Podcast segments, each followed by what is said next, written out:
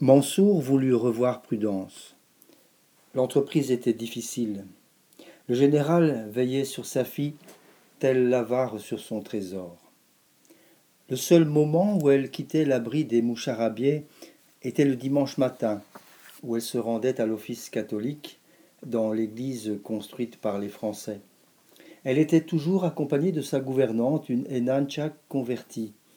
Mansour se trouvait là chaque dimanche devisant avec quelques amis cavaliers. Il la regardait entrer, buvait un thé brûlant au souk, revenait une heure plus tard pour la sortie de la messe et la regardait partir. La coutume était alors, comme devant toutes les églises de France, de s'attarder sur le parvis ou la place publique si le temps le permettait, et de partager grandes et petites nouvelles. À Soukavras, le temps permettait toujours.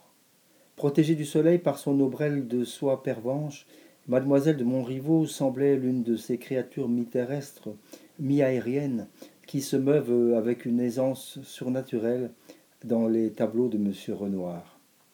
Elle conversait avec les dames de la colonie qui parfois lui présentaient leur fils, bel officier ou commis aux finances, car depuis son arrivée elle était l'attraction du bourg. Elle entretenait la conversation avec une politesse sans faille, courbait le buste pour la révérence avec une grâce sans pareille, citait Hugo, vantait Massenet, causait Paris et n'avait Dieu que pour Mansour.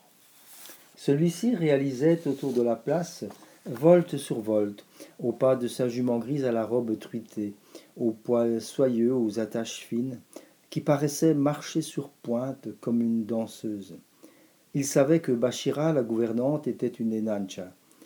Soumise aux Français, peut-être pas plus que lui, Convertie de surcroît à la fois décroisée, elle restait une Enancha. Il trouva un moyen de faire passer par elle un message à Prudence. Bachira ne pouvait refuser. Il avait appris le français et même lu quelques romans de M. de Balzac. Il retrouva, pour exprimer ce qu'il ressentait, les mots de Félix de Vandenesse à Madame de Morsauf. Peut-être même les avait-il recopiés dans le bel exemplaire relié autrefois reçu comme prix à l'école, quel aimant nous a dirigés sur l'océan des eaux amères, vers la source d'eau douce, coulant au pied des monts sur un sable pailleté. N'avons-nous pas, comme les mages, suivi la même étoile?